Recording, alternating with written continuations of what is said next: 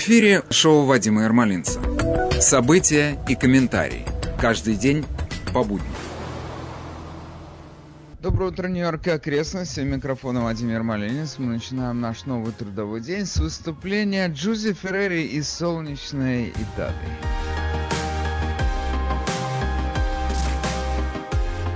Quando piove che cos'è che mi fa star bene? Che succede dentro me che non so spiegare? Le parole mancano, sembrano svanire, certe cose iniziano ma non hanno fine.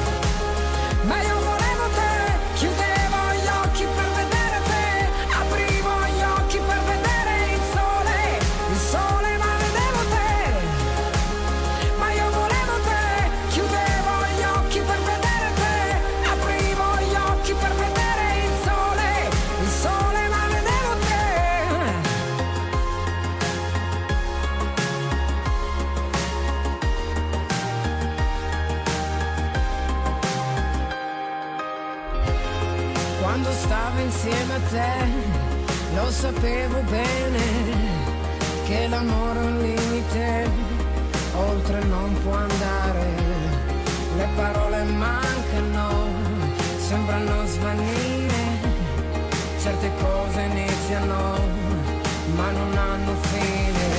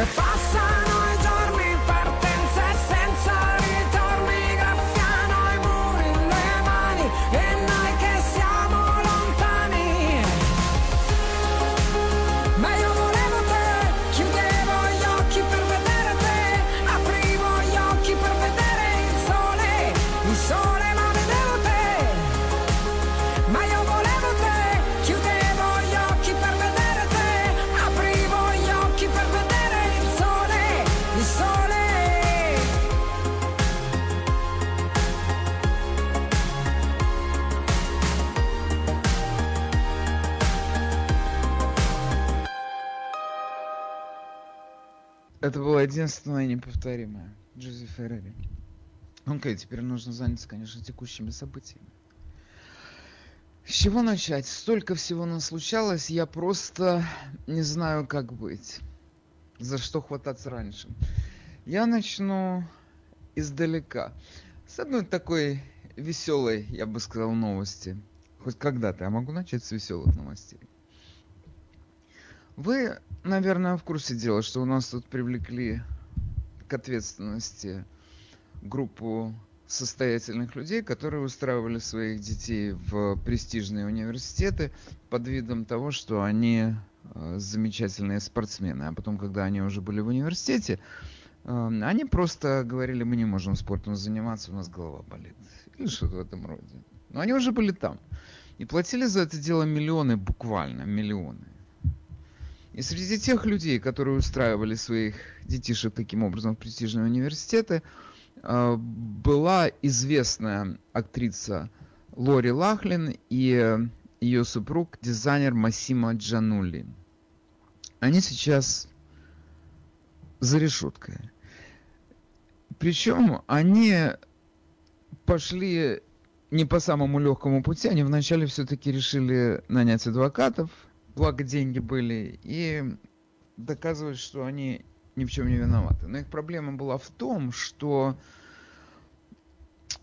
тот человек, который устраивал их в университет и принимал у них эти деньги, он их сдал. Он для того, чтобы получить срок поменьше или вообще избежать тюрьмы, он своих клиентов всех хором сдал. Таким образом, сколько там не боролась за свою свободу и счастье Лори Лахлин и Массимо Джаноли, у них ничего не получилось, пришлось сидеть. И Массимо Джанули, эм, Лори Лахлин, может быть, уже к Рождеству выйдет для, на, э, домой отправиться, а Мас, с Массимо Джанули пока непонятно. Он пока еще, может быть, до полугода будет за решеткой. Понятно, что это тюремная отсидка, это своего рода, не знаю, формальность, но властям нужно показать, что они не шутят. Поэтому тут не главное отправить этого человека на 25 лет каторги или на галеры куда-нибудь грести, или на урановые рудники, а просто показать другим. Можно сесть, никто не хочет садиться. Даже на 5 месяцев. Но сегодня замечательное сообщение в Нью-Йорк Пост, где рассказывается о том, что пока мама с папой сидят в тюрьме, а, их сокровища, из-за которой, собственно, мама с папой попали за решетку, Изабелла Розаджанули, она загорает на пляже в Санта-Барбаре и остановилась в пятизвездочном отеле. Мама не в пятизвездочном, а она в пятизвездочном. И, и вот это такая странная ситуация. Ну, хорошо, маму с папой посадили, я понимаю, так что, теперь в монастырь идти? Как быть? Вот серьезно, ну как быть в этой ситуации? Или на пляж не ходить? Ну серьезно, это как одно, как это одно связано с другим? Почему не пойти на пляж? Бы. С другой стороны, я не знаю, родители в таких случаях, как бы они не любили своих детей, они хотят какой-то солидарности, я не знаю. Но как это, как к этому относиться? Занятная такая история. Она, с одной стороны, демонстрирует нам, до какой степени эти дети испорчены, и насколько у них нет абсолютно никакого чувства меры или личной ответственности. А с другой стороны, ну, действительно, ну что, на пляж не ходить, если мама в тюрьме сидит из-за нее? Ну что делать?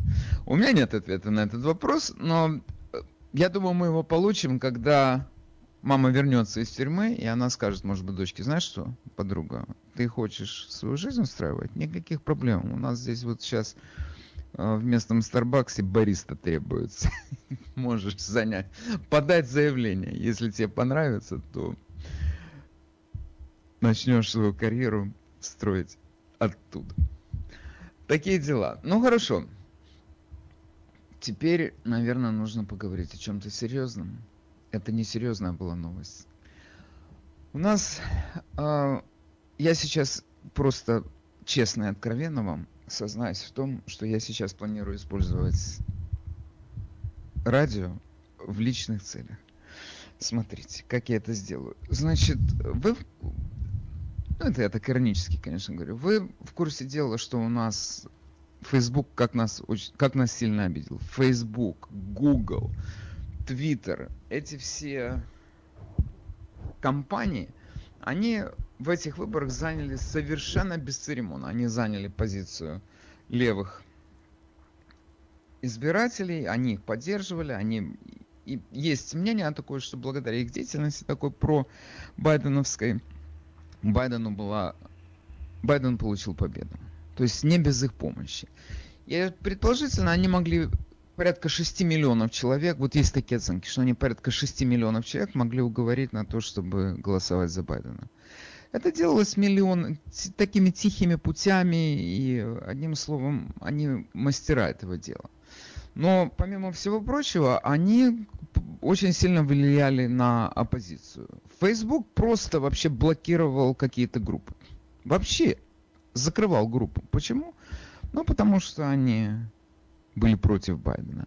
Значит, если появлялось а, какое-то там сообщение, кто-то перепост делал какого-то сообщения, тут же появлялись комментарии, это не проверено. Или это вырвано из контекста, и поэтому к этому нельзя относиться серьезно. Значит, в моей, я просто приведу примеры своего собственного опыта жизни на Фейсбуке. Прошел такой маленький, вырезали э, маленький э, эпизод из выступления Байдена, где он, как это у него часто бывает, заикаясь и путая слова и мысли, он, значит, сказал, что его избирательная кампания является самым большим э, фродом, election fraud in history. Вот он просто так сказал. Самая большая мошенница. Значит, ну, у меня даже другой мысли нет. Сейчас э, Джулиани сказал по этому поводу, это, был, это было точно то, что называется Freudian slip. У него это сорвалось с языка, потому что у него это было в голове. Но это сейчас говорят. Тогда, это был, он выступил, наверное, месяца два назад. Тогда это просто был очередной какой-то комический, еще одна комическая ситуация из его политической жизни. Как к этому относиться было, что это у него Freudian slip? Мы так не говорили, но мы так не считали. Ну, это просто было смешно. Это был еще один показатель того, что у него не все в порядке с головой. И никаких других мыслей. Это был по просто повод еще раз посмеяться над ним. Я подвесил это у себя на Facebook. Они мне тут же написали письмо. Очень серьезное письмо, где они даже не допускали, что это мог, мог быть повод для смеха. Они написали это, эта сцена вырвана из контекста, это, и вы не можете это распространять под видом признания, которое может быть рассмотрено там в суде или как-то в таком духе. То есть я понимаю, что у них не живой человек сидит и контролирует это дело. У них там есть какая-то машинка, какая-то программа, которая вычисляет такого рода.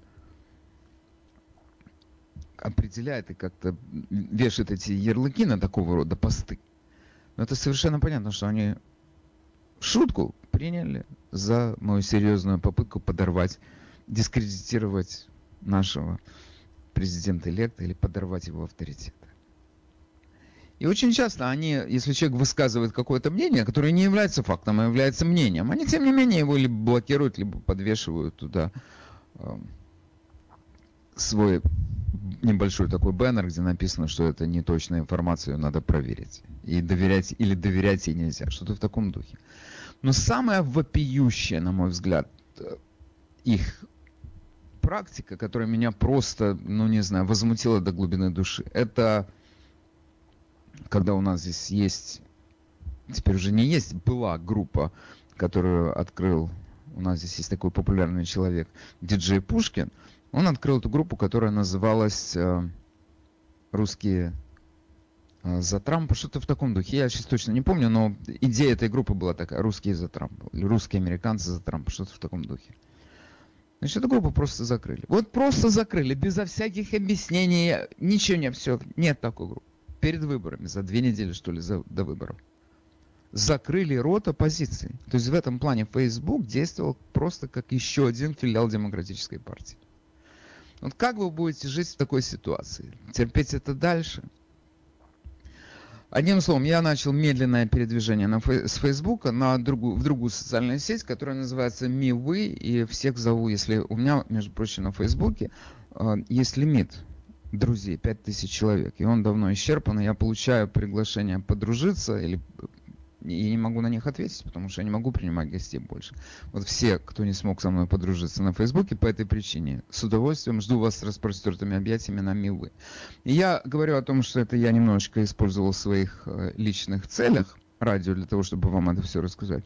Но я все-таки в моих словах я прошу увидеть какую-то долю иронии относительно личных целей, потому что Facebook является для меня одним из механизмов моей работы и э, каких-то контактов с людьми постоянных, поэтому это очень важный инструмент, и я спокойно об этом сообщаю. Я сегодня, я вчера открыл там счет, уже сегодня вижу, туда масса народу э, двинулась, но я и еще раз вам говорю, что это совершенно не, недопустимо так относиться к Фейсбуку, мол, делайте, что хотите.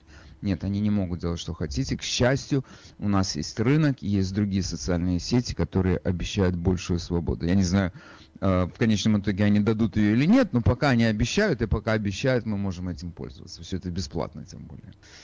Хотелось бы еще несколько слов сказать по поводу выборов. Я слышу сейчас, ну все, Трамп начал э, передавать власть. Это значит, что он сдался. Нет, он не сдался, и вы на всякий случай так к этому и относитесь.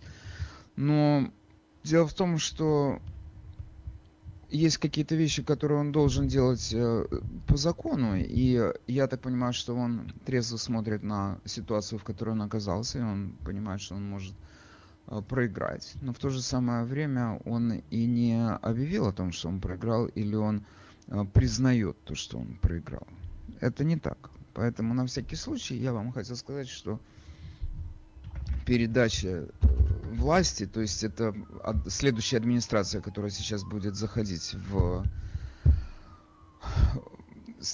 в, в те учреждения, которые она должна будет занимать, если это произойдет, она уже, мне кажется, все порядке вещей, к этому не надо относиться так трагически. То есть, если ему все-таки суждено выиграть, эта администрация новая, она точно так же, как зашла, она точно так же и выйдет. Я надеюсь. Такие дела. Хорошо, теперь я э, хочу поговорить о выборах, о новой, а именно о новой администрации. Кто они, кто эти люди? Ну, меня в первую очередь привлек один персонаж. Это история и нет равных. Значит, место советника президента по, а, по национальной безопасности представ, предложено человеку, который, который зовут Джейк Салливан. Кто такой Джейк Салливан? Значит, это уникальный человек. И вся эта история, она, в моем понимании, просто вопиет о справедливости. Дело в том, что Салливан – это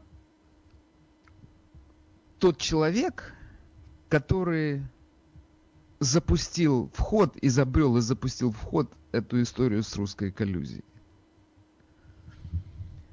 Он являлся в шестнадцатом году советником Хиллари Клинтон по вопросам международной политики, будучи раб- работником Госдепа в свое время. И он э, ее консультировал по этим делам, и он тогда высказал предполож... Э, такое предложение, давайте мы запустим историю о том, что Трамп связан с Кремлем и является э, марионеткой Путина. Значит, дальше что произошло, мы знаем. Хиллари это все очень понравилось было создано русское досье, за которое заплатила компания Хиллари и Национальный комитет Демократической партии. Эту историю был наз, назван, э, был создан офис спецпрокурора Мюллера, и три года мы здесь искали шпионов по всем темным углам Белого дома.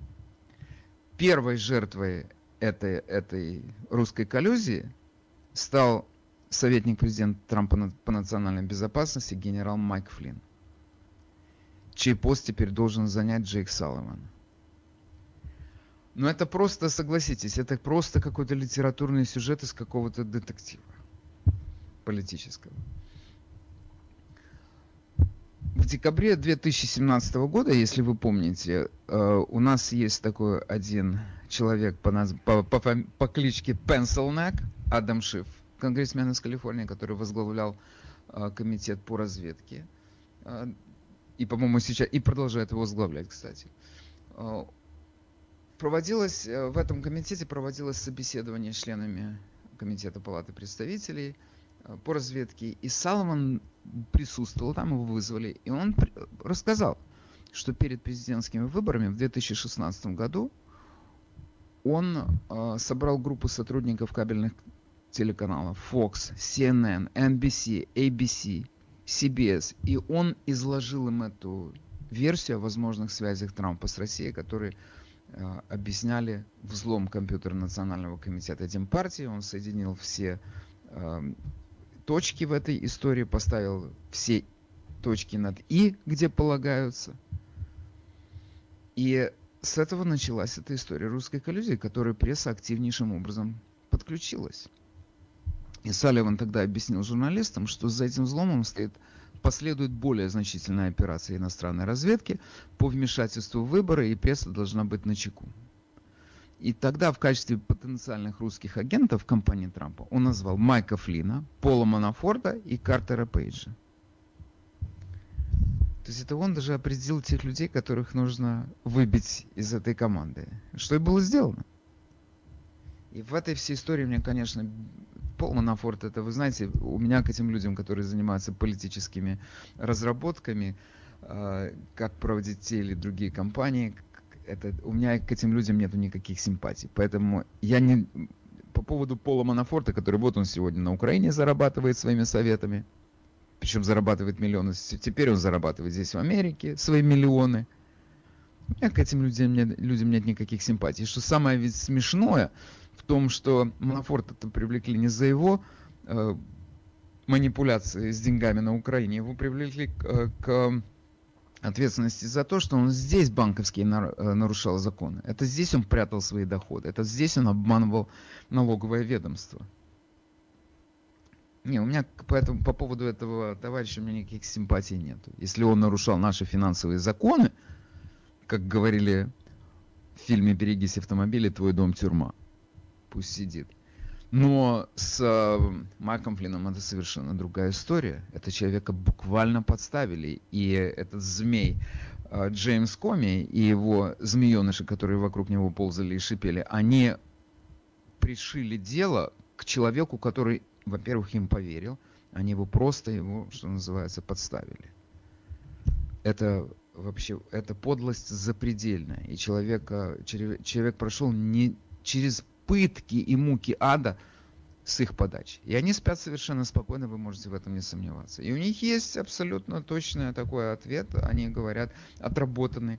Они говорят, что а мы были уверены в том, что он русский шпион. Мы действовали, опираясь на наш опыт. Не на документы, а на нашу интуицию, допустим.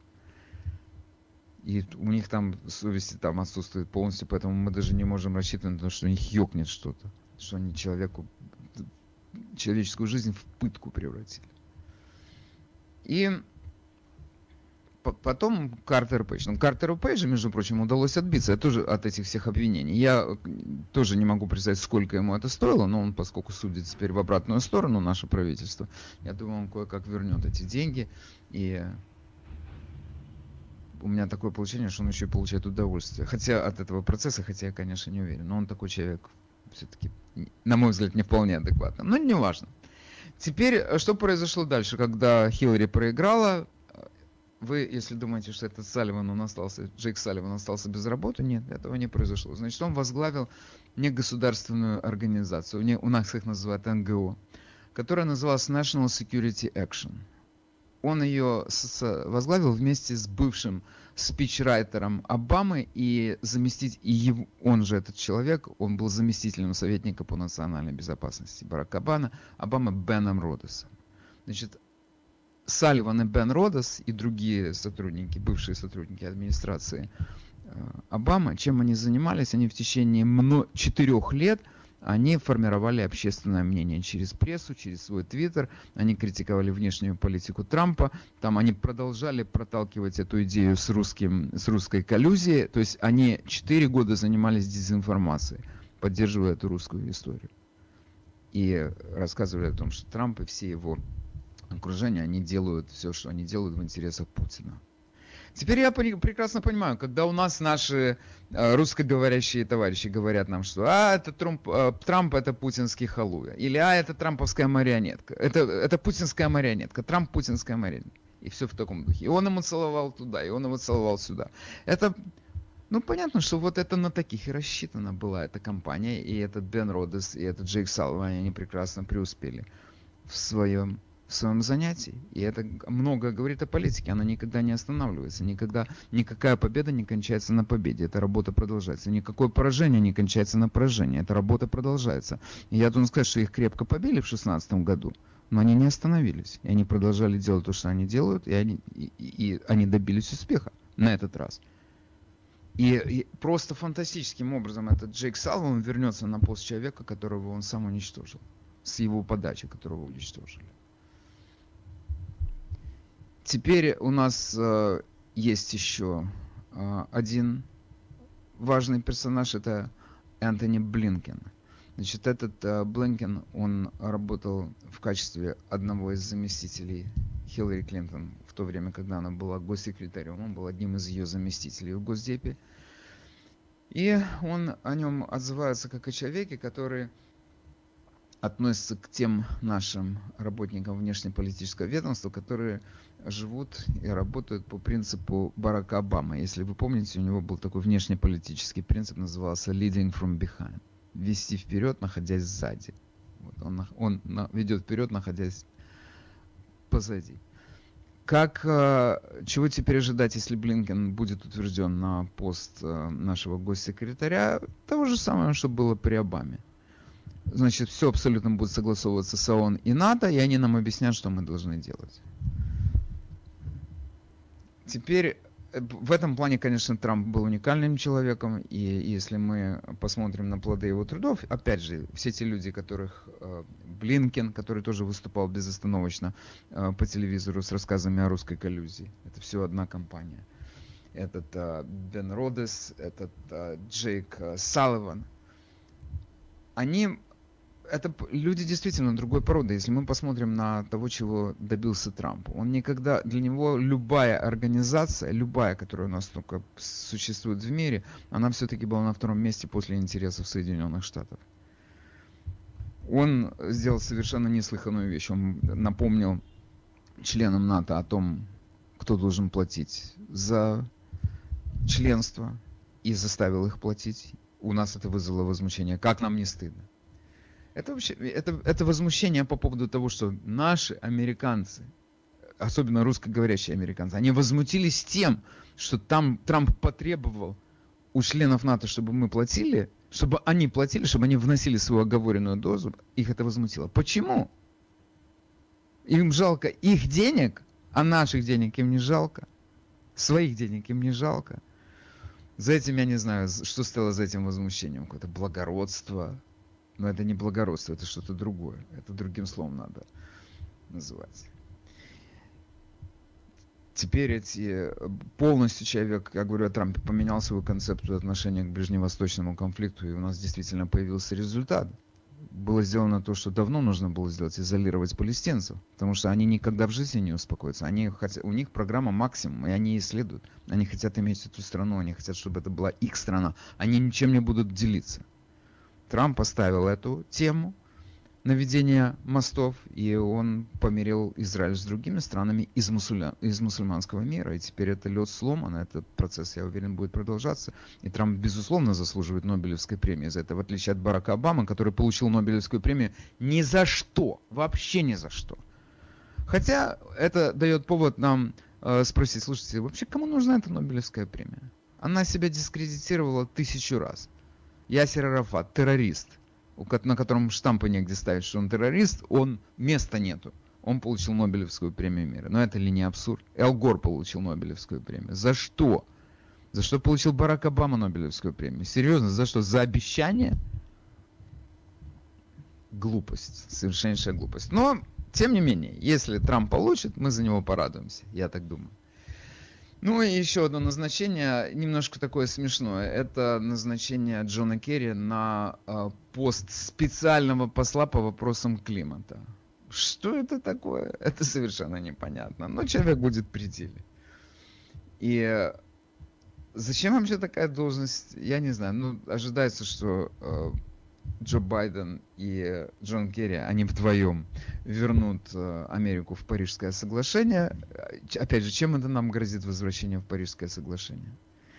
Оно есть такое, оно ни к чему не обязывает никого из его членов. Никого ни к чему. Они намечают какие-то там пункты развития мировой энергетики для того, чтобы снизить эмиссии.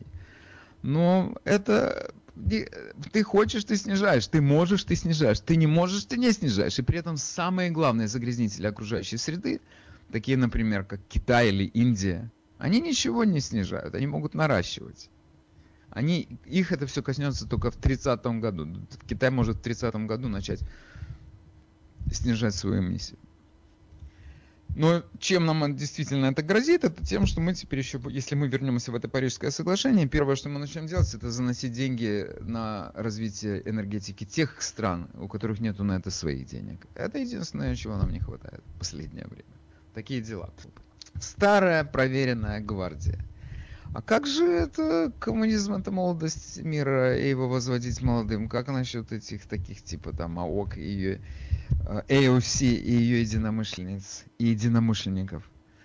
Не знаю, то есть если... Вообще это поразительно, что если партия хочет двигаться в новом направлении, она должна как-то обновлять свои ряды. И тут такое чисто брежневская эпоха возвращается к нам. Старые эти придут... Вообще, Newsmax сегодня сообщил нечто просто, если я вам скажу, я вас просто должен предупредить. Друзья мои, держите сейчас, за, если вы за рулем, держитесь за руль крепче. на, э, идут сейчас разговоры о том, чтобы на пост э, министра обороны страны вы, э, кого выбрать. Значит, прошу с первой попытки угадать. Если не получается, я не буду вас терзать. Хиллари Клинтон. Из всех, кто у нас есть на пост министра обороны. Она еще не была на этом посту, действительно. И потом, знаете, через 4 года с этого поста она может попытаться избираться еще на пост президента. Почему нет? Ой, я не знаю, это просто поразительно как эти пожилые люди, как они цепляются, как клещи за эту власть, это просто у них, я не знаю, обсессион какой-то, они наваждение, они без этого жить не могут. Вчера на в соцсетях появился такой занятный мем, там фотографии людей Нэнси Пелоси, они так собраны вместе, Нэнси Пелоси, Чак Шумер, Джо Байден, ну, там еще, может быть, два-три человека, которых мы все знали. И вопрос, после 50 лет э, в Конгрессе эти люди не решили ни одной проблемы, о которой они сегодня говорят. Вы бы э, привезли на ремонт машину к автомеханику, который 50 лет ее не мог починить? Ну, там действуют свои, конечно, правила. Окей, а теперь я бы еще хотел обратиться к вам вот с каким вопросом. У нас на днях Двумя э, большими новостными компаниями был э, проведен опрос общественного мнения, э, который показал, что только 3% республиканцев считают, что Байден по-честному выиграл эти выборы. Вы можете себе представить? 3%. В связи с этим возникает вопрос. А как нам, как вы относитесь к тому, чтобы Трамп избирался на пост президента в 1974 году? Вообще, на мой взгляд, это немножко такая абсурдная... Эм, это абсурдный план, если он есть. Но оказывается, 70 с лишним, 73% республиканцев поддерживают этот план. Они хотят, чтобы Трамп снова избирался на этот пост. Я не знаю, мне кажется, что это какой-то перегиб. Это как-то э, на мой взгляд, ну это перегиб, одно слово. Дело в том, я объясню почему. Потому, по той же самой причине, по которой я сейчас считаю, что это ненормально, то, что э, демократы вернули к власти пожилых людей, очень пожилых людей. По-моему, э, Байден побил все рекорды. Ему 77 лет, он будет нашим президентом. У нас таких старых еще не было. Были, которые только приступали в этом возрасте к исполнению обязанностей. Были люди, которые достигли этого возраста, уже находясь на посту, но так, чтобы избраться в 77 лет, нет. Значит, 75% э, говорят, что хотят, чтобы он э, избирался на этот пост. Ну, это, на мой взгляд, это какой-то перегиб. Давайте у нас проведем такое голосование и выясним, как э, вы относитесь к этому вопросу. Значит, сейчас я заведу нашу адскую машинку. Значит, поддерживаю, не поддерживаю, я выберу такие два. Окей, okay. и вопрос такой, поддерживаете ли вы, чтобы Трамп, если он не останется в этот раз, поддерживаете ли вы э, его э, кампанию 70, э, 24 года? Счетчики работают, и мне хотелось бы услышать ваше мнение, на каком основании вы будете его поддерживать или не будете поддерживать. То есть я вас прошу, я прекрасно понимаю, что мы все его любим. Это в высшей степени неординарный человек. Но есть какие-то, я э, выскажу свое мнение по этому поводу. Он, он действительно очень много сделал для этой страны. Что бы ни говорили левые, но он возродил экономику, он снизил налогообложение. Вернулись, это, между прочим, после снижения налогообложения, то, о чем здесь многие товарищи слева нам не говорят. Но это важный момент, и э, они об этом умышленно не говорят, но мы должны об этом помнить после того, как это произошло, в страну из-за границы вернулись триллионы долларов. Люди вернули сюда деньги. Не просто, чтобы здесь их хранить в банках, что само по себе, между прочим, неплохо для банковской промышленности, но их начали инвестировать в экономику. Это главное, что произошло. Они тоже говорят, ну это инерция еще обамовский, при нем началось. Подъем начался при Обаме. Да, он начался при Обаме, я с этим совершенно не спорю. Но речь о другом. Бабки привезли. И их стали инвестировать в экономику. Вот что произошло. Это главное. Окей. А, доброе утро, мы вас слушаем. Доброе утро, Вадим. У меня нет и тени сомнений, что Трамп не будет переизбираться в, в, в, в, через 4 года. году. Да, потому что Трамп никогда не уйдет побежденным. Это не тот человек. Он будет обязательно избираться в следующий раз, и он свое, что задумал, все равно доведет до конца. Я в этом просто уверен. И в следующий раз он обязательно выиграет. В этот раз у него просто украли победу. Это 100, 100, 100 миллионов голосовало по почте. Надеюсь, к следующему разу никакой пандемии не будет, и эта афера у демократов уже не пройдет. Я очень на это надеюсь. Нет, Спасибо. она пройдет. Я вам, я вам скажу, почему она пройдет. Именно потому, что она прошла первый раз. То есть мне, с одной стороны, симпатичен ваш э, взгляд на жизнь, но если у них получилось один раз, это для них проверенный механизм уже. Конечно же, они вернутся к нему. Тут другие должны быть задействованы механизмы проверки этих голосов. Но то, что они будут рассылать теперь, во всяком случае, во всех демократических штатах, ничего другого больше не будет. Приготовьтесь к этому. У вас нет пандемии, тут совершенно ни при чем. Ну, он okay. тоже подготовится. Подготовиться будет проверки, наверное, считать будут лучше. Люди на местах будут уже проверять. Он к этому да, уже подготовится. Это не так легко будет в следующий раз провернуть это все. Ну, хорошо. Окей. Okay.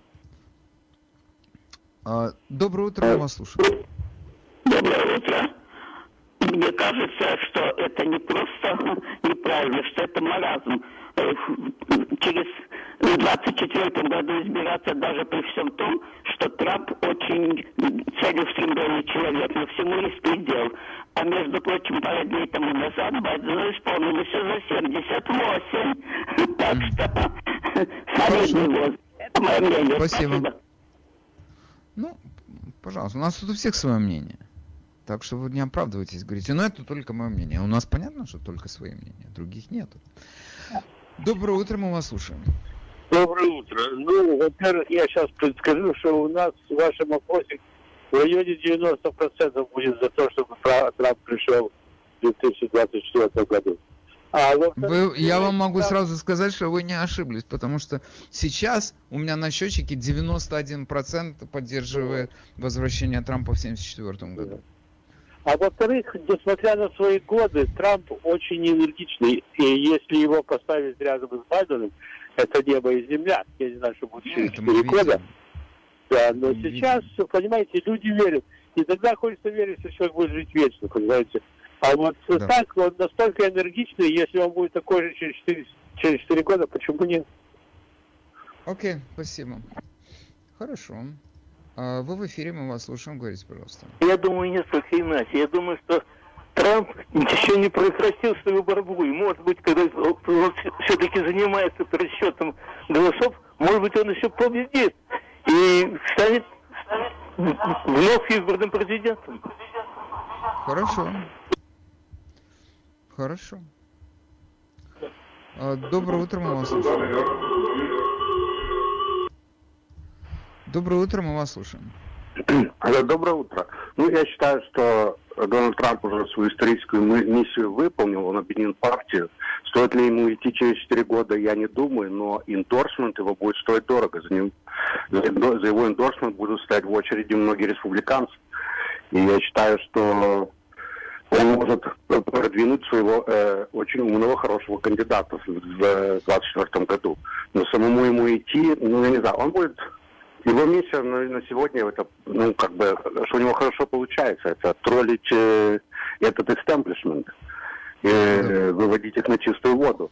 Но он может э, в 2024 году, как я сказал, он объединил республиканскую партию, он объединил людей против Вашингтонского болота. Сейчас люди видят, как люди из Вашингтонского болота, Байден выбирает себе в кабинет тех же самых людей, которые с ним работали при Обаме. И, кстати, я не понимаю, почему либеральные СМИ так э, э, вдохновляются этим, они радуются этим, э, этим выборам Байдена. Ведь именно политика Обамы привела не только к победе Трампа, но и так знаменитой красной волне. Она была очень удачной для демократов. Поэтому я думаю, что в 2024 году у республиканцев будут очень хорошие шансы, чтобы взять обратно Белый дом. Okay. Ну, я согласен, что будут больше шансы. И я даже скажу, по какой причине. А дело в том, что Байден сам сказал, что он только на один срок будет избираться. Правда, он сказал, мы знаем, что он сказал, он сегодня говорит одно, завтра другое. Но так, я думаю, что состояние здоровья через 4 его года точно не улучшится. Но главное, что его сменщица, Камала Харрис, это просто тетка дико отталкивающая. Дико, то есть патологически. И я хочу напомнить, что она была одной из первых, кто сошел с дистанции. Она очень непривлекательный кандидат. Ее сейчас выбрали на этот пост, мы знаем почему. Не потому, что у нее заслуги большие. Ее единственная заслуга – это темный цвет кожи. Ничего больше. Это единственное, что определило выбор. Эта партия даже этого не скрывает. Но вопрос теперь у нас, э, насколько она хороший кандидат э, в 2024 году. Мы знаем какой. Никакой, она плохой кандидат. Но означает ли это, что Трамп ее легко победит? И, и все-таки, я вам скажу так, мы не можем не э, признать то, что Трамп э, такой конфликтный тип. И он, эту партию демократическую он держал в напряжении все четыре года. Масса людей вышла голосовать не потому, что она за Байдена голосовала, она, она, они против Трампа голосовали. Но с другой стороны, я думаю, э, демократы тем известно, что они любого человека могут уничтожить. В смысле, они скажут, он расист, и они будут все партии хором это повторять, и вся пресса их будет это повторять, и все социальные сети их будут это повторять. И кто-то в это поверит.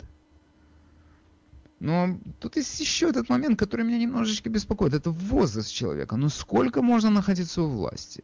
И мы, если мы сегодня смеемся над 78-летним Байденом, или то, что да Хиллари хочет туда запереться. Или Джон Керри, которому 77 лет, он тоже теперь будет в этом правительстве. Это просто геронтозавры. А, последний анекдот, который я э, с вами хочу поделиться, э, из России пришел, о том, что там, помните, это стоит на мавзолее вся эта группа людей знаменитых, наших прежних геронтозавров. Брежнев, Громыко, все эти в шапках своих меховых. И вопрос, а Байден выйдет? Это то же самое у нас сейчас происходит. То же самое. Эти, как Брежнев не мог вымолвить ни одного слова правильно, у него язык заплетался, точно так же нас теперь будет такой же генсек. С теми же идеологическими установками. У нас есть прекрасные кандидаты. Я вам скажу, что у меня не идет из головы один кандидат. Это э, губернатор э, Флориды Рон Десантис. Это действительно это выдающийся человек. Он выдающийся организатор. И при этом он не агрессивный тип. Он, у него жесткая позиция, он четко ее знает, что он делает, он это хорошо формулирует. У него есть совершенно реальный успех. У него при том, что у него в штате больше пожилых людей, чем здесь у нас в Нью-Йорке. Вот кому. Он, правда, Эми не получил за свои достижения, но он моментально то, что он сделал, то, чего не сделал наш Рахит из Олбани, он моментально изолировал пожилых людей в домах престарелых. Он выдающийся человек, не говоря о том, что Флорида процветает настолько, что теперь все туда только и едут, как мне кажется. Я вам скажу, одним из для меня свидетельств процветания Флориды является не то, что мои друзья уехали отсюда в Бакаратон, что, конечно, тоже является, а то, что технологические компании из Калифорнии уезжают во Флориду. То есть они там уже все обгадили до такой степени, что сами стали задыхаться. Теперь они едут во Флориду. Но сам факт того, что они едут туда, говорит о том, что там в высшей степени благоприятный климат. Не, я имею в виду не с метеорологической точки зрения, а с финансовой и экономической. Если, окей, если человек, губернатор этого штата, достиг таких успехов у себя, я считаю, что он имеет все основания для того, чтобы претендовать на пост в Белом доме. Окей. Вы в эфире, мы вас слушаем. Доброе утро, Вадим. Это Игорь вам звонит. Я полностью поддерживаю инициативу э, Дональда Трампа избираться в 2024 году. У него нету и... такой инициативы. Это высказывают люди предположения. У него есть инициатива остаться сейчас на посту. Да, но если вдруг Э, то если он выдвинет свою кандидатуру в 2024 году, я буду да. полностью э, голосовать и поддерживать его, и скажу почему. Конечно, есть хорошие кандидаты, Десантис и Джордан, э, конгрессмен, и еще там Колонка, сенатор, но да. я считаю, что я хочу, чтобы был Дональд Трамп, и скажу почему. Потому что я хотел бы, чтобы он завершил то, что он не успел завершить из-за коронавируса, из-за э, трехлетней э, вот этой вот э, э, раш, э, обвинения его в русских, что он русский шпион. То есть да. это иммиграционная реформа, э, закончить да. э, южную нашу строительство э, стены на южной границе, поднять экономику и, и, и сделать а, а, вместо Обама Кэр какую-то хорошую нормальную медицину. Поэтому я буду его поддерживать, если это случится. Но дай бог, чтобы он все-таки выиграл сейчас. Ну хорошо. А, спасибо вам. Хорошо. А, следующий выступающий. У вас минута. Прошу уложиться. А, доброе утро. А, я считаю, что Трамп э, в 2024 году не будет избираться, потому что он э, будет президентом следующие четыре года. И я считаю, что наш Трамп, он как танк, он будет идти до конца. Вот. И если объявили о переходе его команды, ну, значит, э, так надо. Значит, так надо, чтобы... Ну, значит, у него есть какой-то план. Хорошо. Ну, это мое большое. мнение. Да у нас у всех только наше мнение. Спасибо большое. Я просто меня Спасибо. вдохновляет ваша уверенность, ваш оптимизм. Спасибо. Нам позвонил один наш трудящийся, который совершенно точно спрогнозировал, что больше 90% будут э, за то, чтобы Трамп избирался в 2024 году. Да он оказался прав. 91% за то, чтобы Трамп избирался. Но мне персонально кажется, что это перегиб. Именно при том, что я абсолютнейший трампист и, как здесь это называется, unapologetically pro-Trump. Но у всего есть свой срок действия. Мне так кажется. Вы в эфире, говорите, пожалуйста. Доброе утро. Я тоже за то, чтобы был Трамп, довел до конца immigration реформ, как получается, приезжает долба, так сказать, гражданин бывшего Советского Союза, ненавидит Америку всеми фибрами души, зарабатывает тут денежки и хает Трамп. Спасибо за внимание. Пожалуйста. Вы в эфире, мы вас слушаем. Доброе утро. Доброе утро. Да здравствуй, Трамп. И Трамп будет президентом много-много лет. Хорошо, коротко и ясно. Вы в эфире, мы вас слушаем. Что значит много-много лет? Даже если он будет президентом, то максимум 4 года. Что значит много-много лет? Все-таки наши восторги, наши восторги должны быть как-то кон- под контролем находиться нашим. Иначе это выглядит не, немножечко нездорово. Не здорово. Мы вас слушаем. Говорите, пожалуйста. Всем доброе утро. Саша Милвоки. Э, я бы хотел видеть Трампа остаться сейчас и, конечно, в 2024 году. Но мы не говорим, через что прошла вся эта семья эти четыре года, какие издевательства личные были ему, э, первой леди, которой даже никто не поставил в журнале на первую страницу или на обложку, как обычно делают. Издевательство было над всей семьей четыре года. Мы знаем, зачем нам нужны их журналы. У нас есть свое представление о том, что хорошо и плохо, правда? Зачем нам их журналы? Окей, это не только их, это все. Но дело не в этом. И вот это, я думаю, будет решающий, один из решающих факторов на 24 год, или он захочет опять какой, э, я ничего не понял. Вы меня извините, мы должны это прояснить. Какие, какой решающий фактор будет? То, что первую леди не поставили на первую страницу Но... журнала? Над всей семьей. А, издевательство над семьей. Окей. Хорошо, да. я вас понял. Большое спасибо. А вы в эфире, мы вас слушаем. Доброе утро. Здравствуйте, Владимир Александрович. Я да, хотел да. просто сказать, что если так внимательно посмотреть или просто подумать, Трампа самый большой враг была не Хиллари. Враг был Обама. Он везде тихонечко, по-своему, везде, везде старался. И это то, все, что происходило, это, это его доме, это разбер. Я, конечно, там не был, я так просто предполагаю, что Обама – он сделал совсем по-другому. Что делал Обама, он сделал по-другому. Обама ненавидел Израиль, он помог Израилю. Он сделал так, он его за... не хотел это Обама Вот с этого и все, это, вся эта, пожалуйста, нельзя сказать банда, нельзя сказать кодла, но это организация, которая была с Обамой, и вообще, я думаю, что это все, которые вместе, они и просто его ненавидят. И за это столько было проблем. Извините меня, пожалуйста, это мое мнение. Я вас извиняю, пожалуйста. Это понятно, что это ваше мнение. В этом ничего страшного нет. Спасибо, хорошо. Ну, слушайте, сейчас мы начнем соревноваться, у кого, кто его больше ненавидел, Обама или Хиллари. Какая разница? Это все одна партия. И руководство этой... Или, например, Нэнси Пелоси. Кто его ненавидел больше? Нэнси. Или а, Нэнси его ненавидела больше. Или Адам Шиф. Или Джеральд Мандлер. Кто из них ненавидел больше? Это одна партия. И это одна организация. Если Национальный комитет Демократической партии платит деньги за то, чтобы создать досье Кристофера Стила, это русское досье знаменитое, это делает, считайте, вся партия. Ты не можешь назвать одного конкретного человека, который это сделал. Они все в этом участвовали. Все. Доброе утро, мы вас слушаем. А я скажу такую вещь. У меня теплится надежда, что в результате того Байдена, что он выбирает таких престарелых своих помощников, многие выборщики на сегодняшний день перейдут на сторону Трампа. Как ваше мнение по этому вопросу? А, у меня мнение, что именно по этой причине не перейдут. Но они найдут другие причины перейти, я надеюсь. Доброе утро, мы вас слушаем. Доброе утро. Мне кажется, что Трамп, если будет выбираться в 2024 году, может выиграть, потому что он, как бывший бизнесмен, поймет все ошибки, которые он сделал.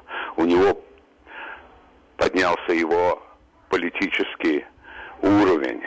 Плюс, мне кажется, что наша экономика за эти четыре года упадет до такого уровня, и наша международная политика тоже будет совершенно неприемлемой. И это все поможет Трампу выиграть, если он решится. Но на это трудно сказать. Спасибо. Да, я согласен. На это трудно сказать.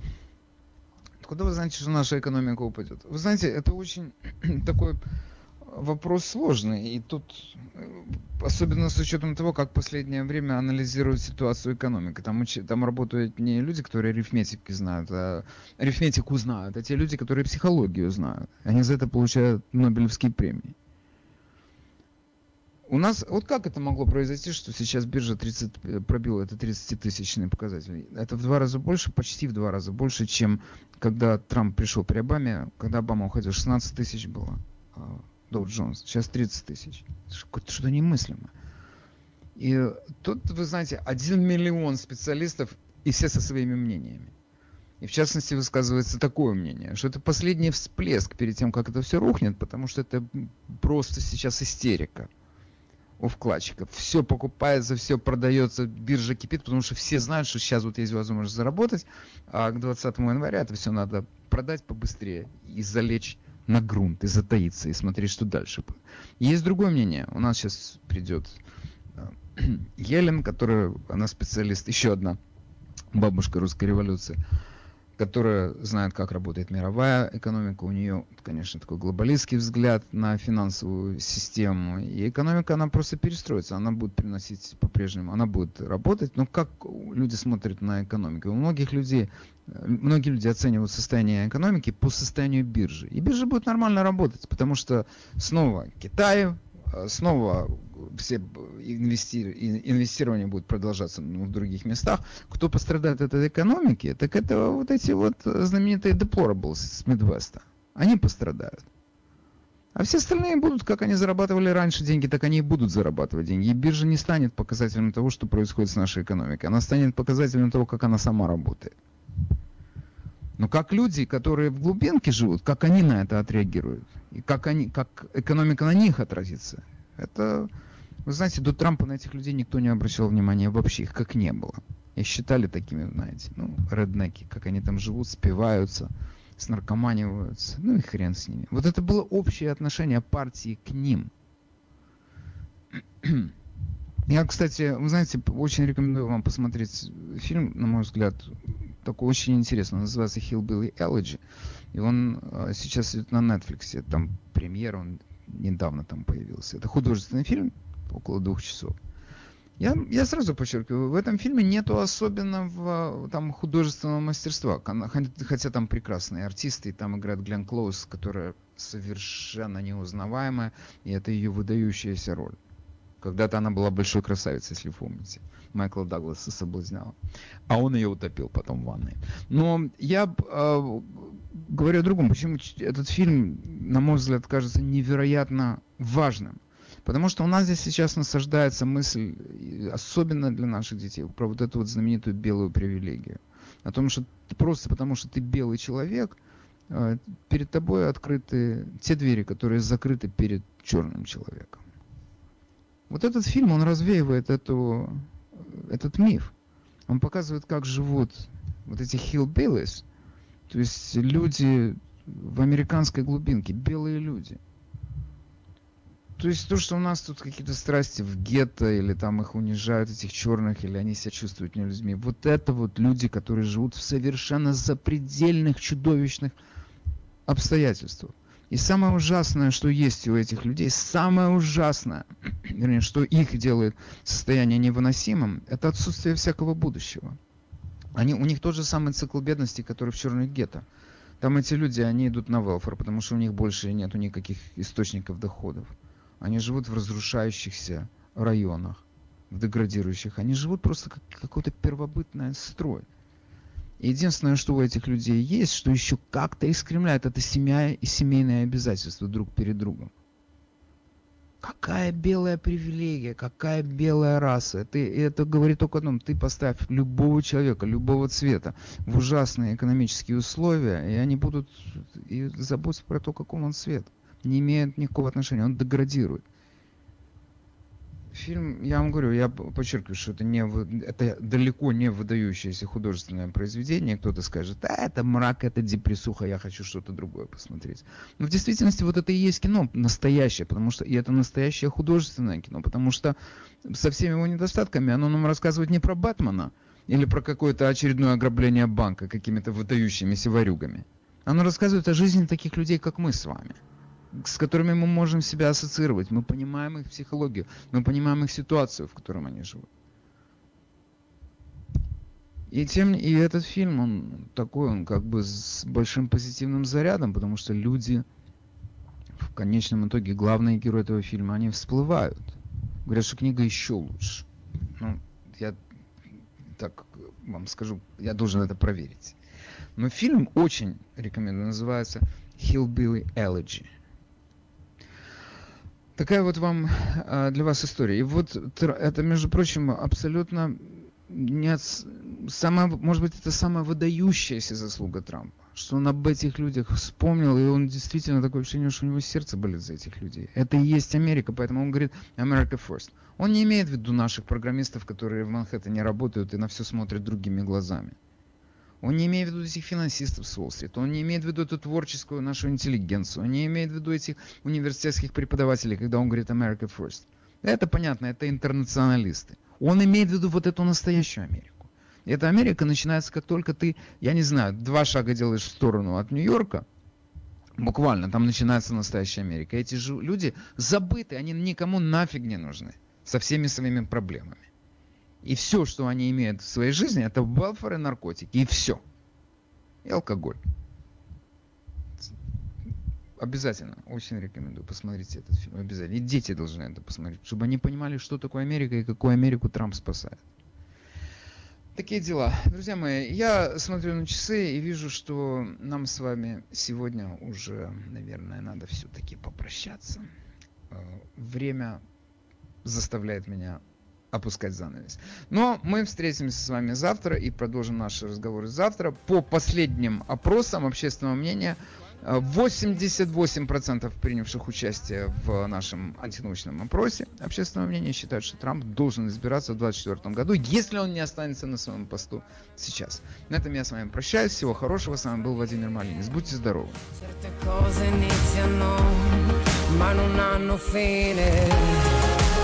Ma io volevo te,